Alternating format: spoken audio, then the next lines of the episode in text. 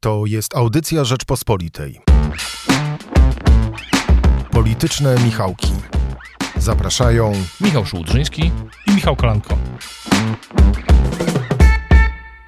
Co pracę nad specustawą mającą nieść pomoc uchodźcom z Ukrainy mówią nam o stanie polskiej polityki.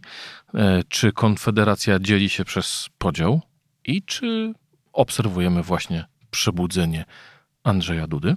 O tym wszystkim dziś będziemy rozmawiać w Politycznych Michałkach. Jest piątek, 11 marca. Zapraszamy na naszą audycję.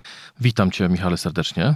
Dobry. E, obserwowaliśmy w tym tygodniu bardzo dwuznaczny e, spektakl. Z jednej strony wszystkie partie wspólnie ciężko pracowały nad poprawkami do ustawy, e, specustawy pomocowej dla uchodźców, e, a z drugiej strony i mimo, że ta ustawa została przyjęta olbrzymią większością, 400 kilkudziesięciu posłów zagłosowało za, e, to równocześnie padały ciężkie oskarżenia, mm, dosyć poważne mm, zarzuty, argumenty pojawiały się w tej sprawie, głównie przeciwko partii rządzącej, głównie w związku z podwójną czy potrójną próbą wprowadzenia przepisów o bezkarności urzędniczej.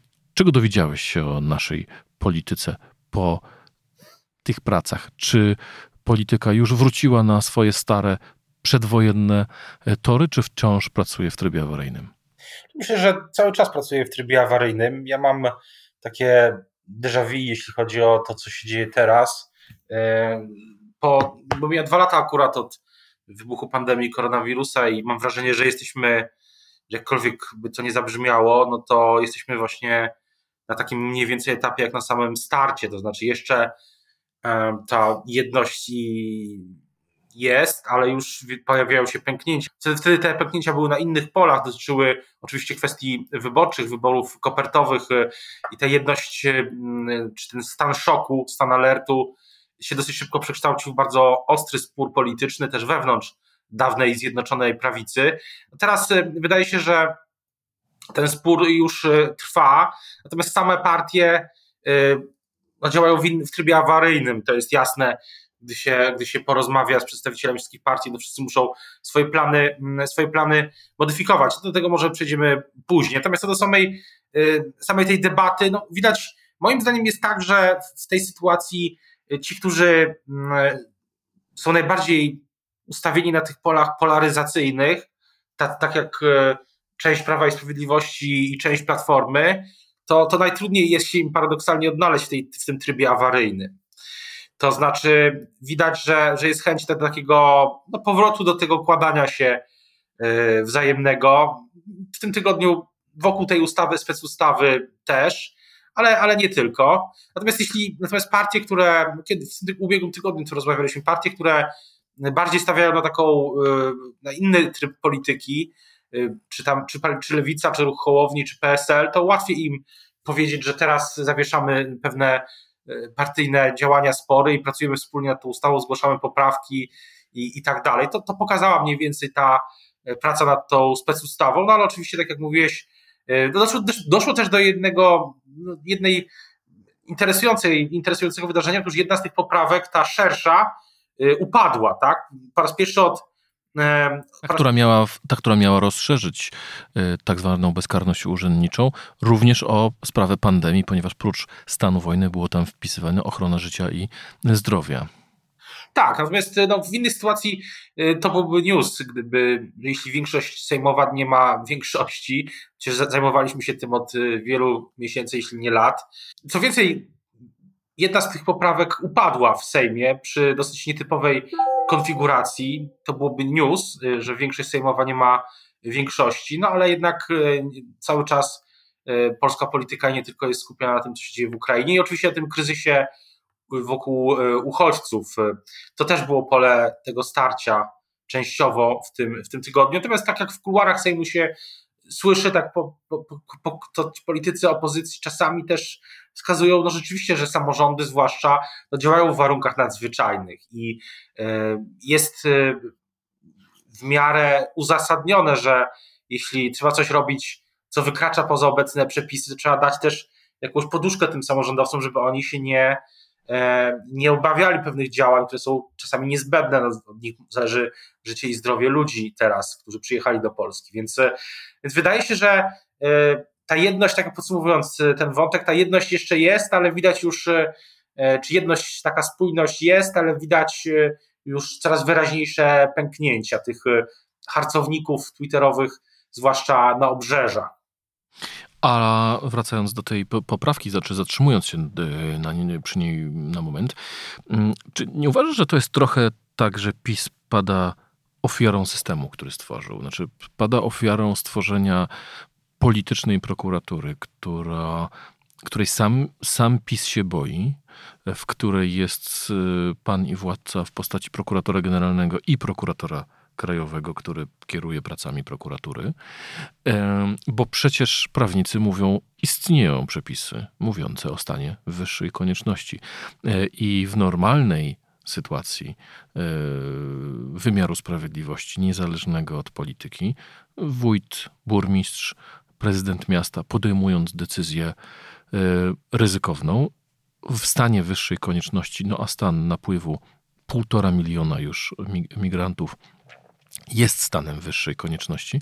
Nawet prokurator nie powinien e, śledztwa przeciwko niemu wszcząć, e, a nawet gdyby wszczął, to niezależny sąd by tę, taki wniosek, ewentualny akt oskarżenia odrzucił właśnie mówiąc o stanie wyższej konieczności. Czy to czasem nie jest tak, że PiS po prostu upolitycznił prokuraturę, a teraz próbuje zabezpieczyć samorządowców przed wpływem no, tego, co widzimy, tego stanu rozkładu wymiaru sprawiedliwości? Ja bym powiedział jeszcze inaczej, że.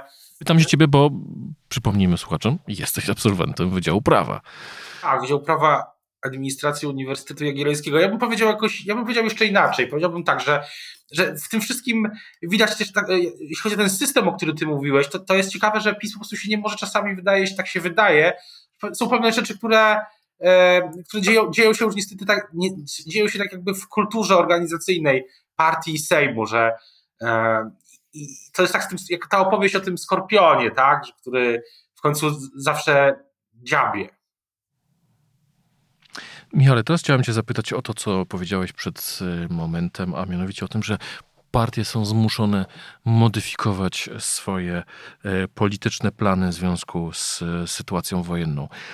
Na czym to, na czym to polega? Jak, czy, czy widzisz jakąś zmianę strategii wciąż wśród największych graczy? Mm, czy zmienia się strategia PiSu, Platformy, mm, ruchu Szymona Hołowni, PSL-u, Konfederacji, Lewicy?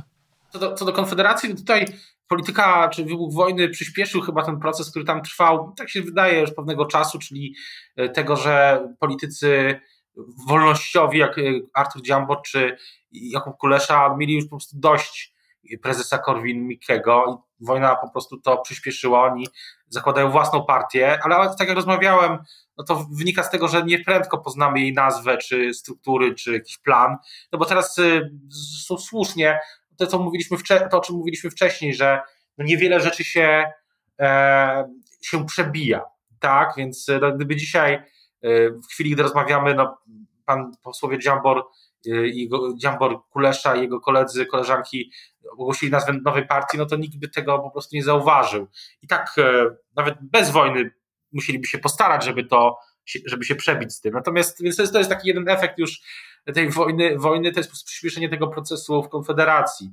E, no bo oni dosyć otwarcie mówią, że mają dość, też mieli dość już e, antyukraińskich, czy no mówiąc wprost po prostu e, no, antyukraińskich, może tak to wątpliwych, czy specyf- nie chcę używać innych słów, wypowiedzi na Twitterze, zwłaszcza Janusza Korwin-Mikkego. Ja też mam wrażenie, że zresztą, że, że, że to taka, takie wrażenie moje, że Twitter jest takim osobnym bytem, polem osobnej walki, coraz mniej y, związanym z rzeczywistością polityczną, się pogłębia, bo na Twitterze ten spór jest dużo ostrzejszy niż y, no, w Sejmie na przykład, czy nawet w studiach telewizyjnych. To jest y, interesujące. Tam politycy sobie pozwalają naprawdę na dużo więcej.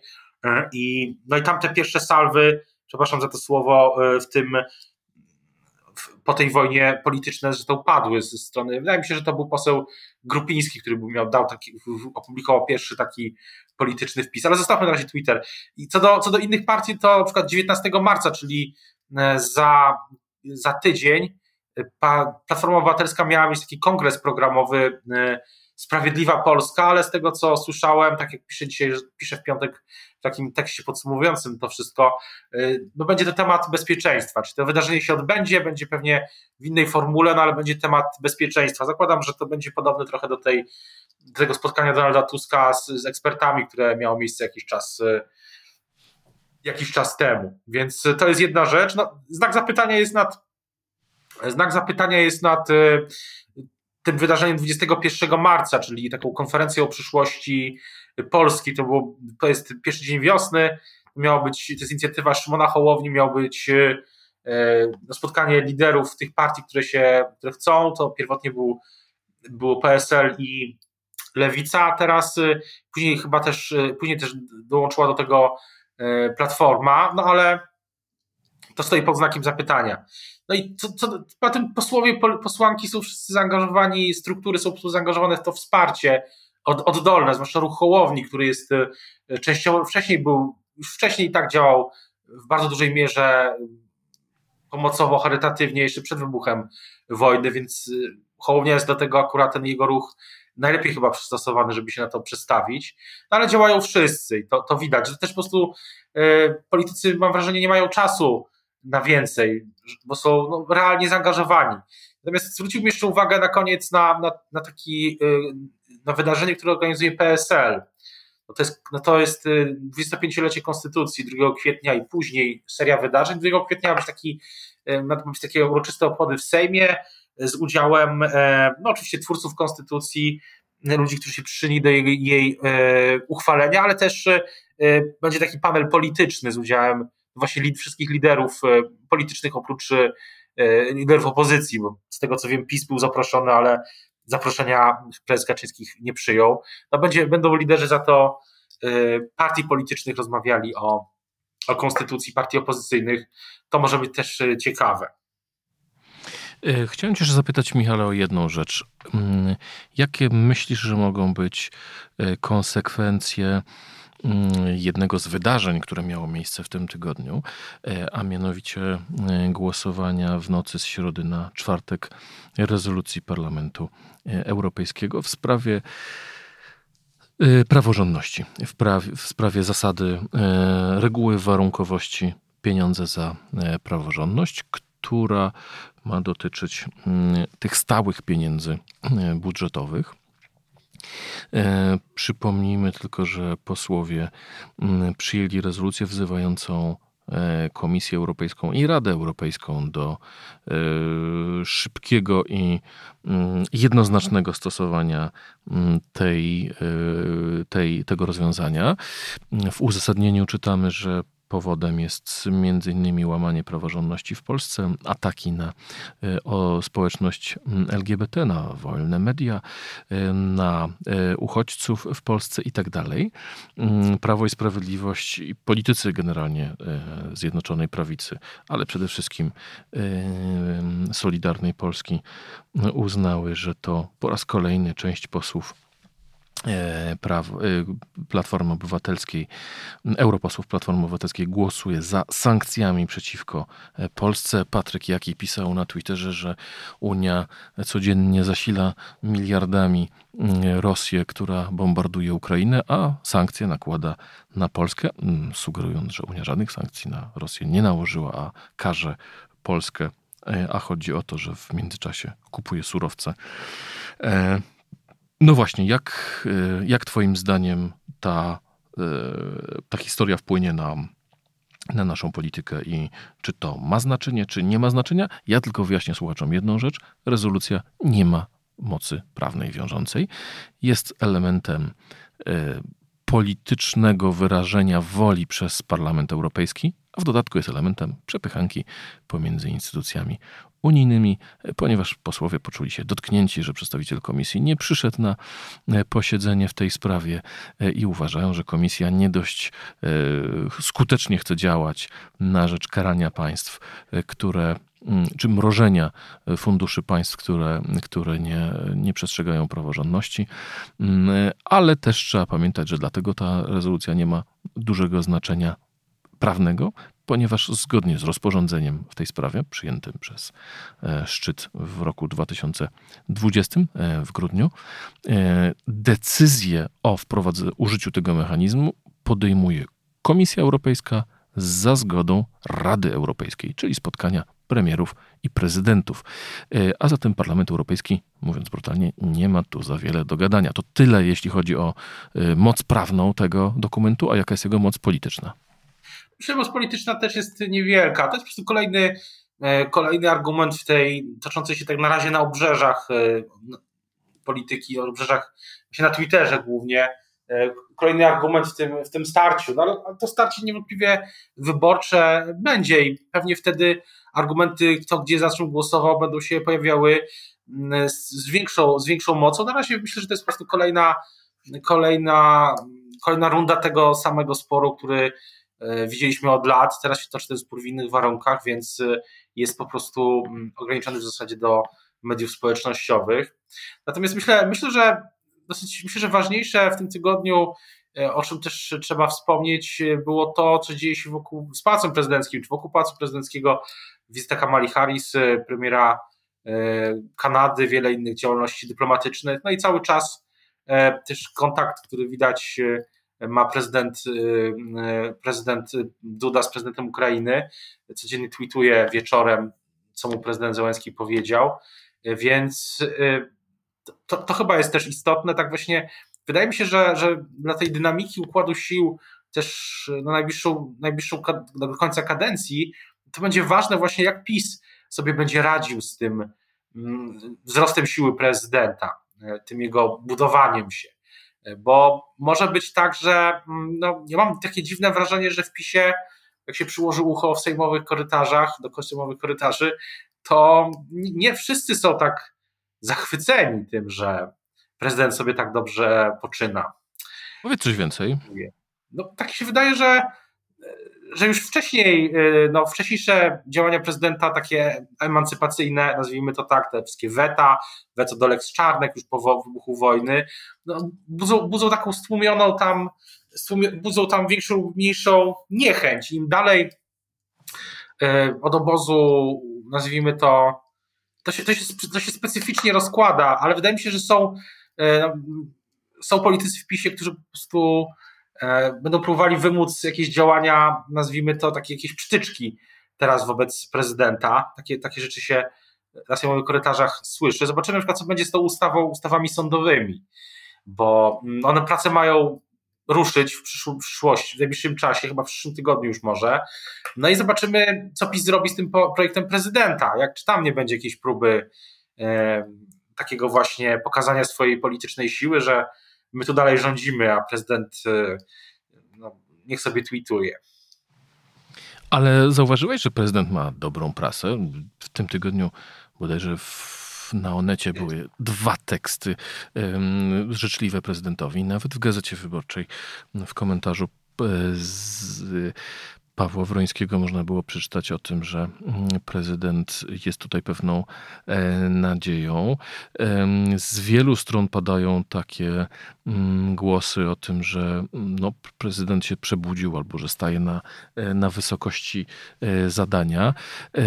Też, co warto odnotować, prezydent zaprosił w tym tygodniu, na początku tygodnia, dziennikarzy naprawdę od prawa do lewa. Byli tam dziennikarze nie tylko Rzeczpospolitej, e, ale też e, Dziennika Gazety Prawnej, Gazety Wyborczej, Polityki, e, TVN-u, Gazety Wyborczej, Gazety Polskiej, TVP, TVP Info, naszego dziennika, tygodnika Solidarność, no taki naprawdę przekrój wszystkich możliwych mediów. To prawda bez e, żadnej, mm, bez żadnego przychyłu. Prawda, prawda. To spotkanie było, myślę, ważne, zwłaszcza, tej, zwłaszcza w dzisiejszej sytuacji i dobrze, że byli tam wszyscy, bo to pokazuje, że no jest to po prostu, pokazuje, że w tej chwili trudnej dla nas wszystkich jest y, oczywiście chęć y, wyjścia poza te linie tak wytyczone przez te ostatnie lata, więc myślę, że dla prezydenta to jest dobry, dobry moment, dobry czas. Prezydent dzisiaj też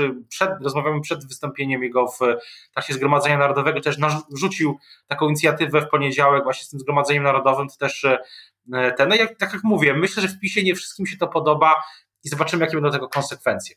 To w takim razie będziemy patrzeć, jakie konsekwencje polityczne będzie to miało w Prawie i Sprawiedliwości. E, Michale, bardzo Ci dziękuję za rozmowę. Również? Życzymy Państwu bezpiecznego i spokojnego e, weekendu. Do usłyszenia e, w przyszłym tygodniu. Dziękujemy Michałowi Patyrze i Magdalenie Burkiewicz, którzy realizowali i wydawali naszą audycję. Do usłyszenia. Słuchaj więcej na stronie podcasty.rp.pl. Szukaj Rzeczpospolita Audycje w serwisach streamingowych.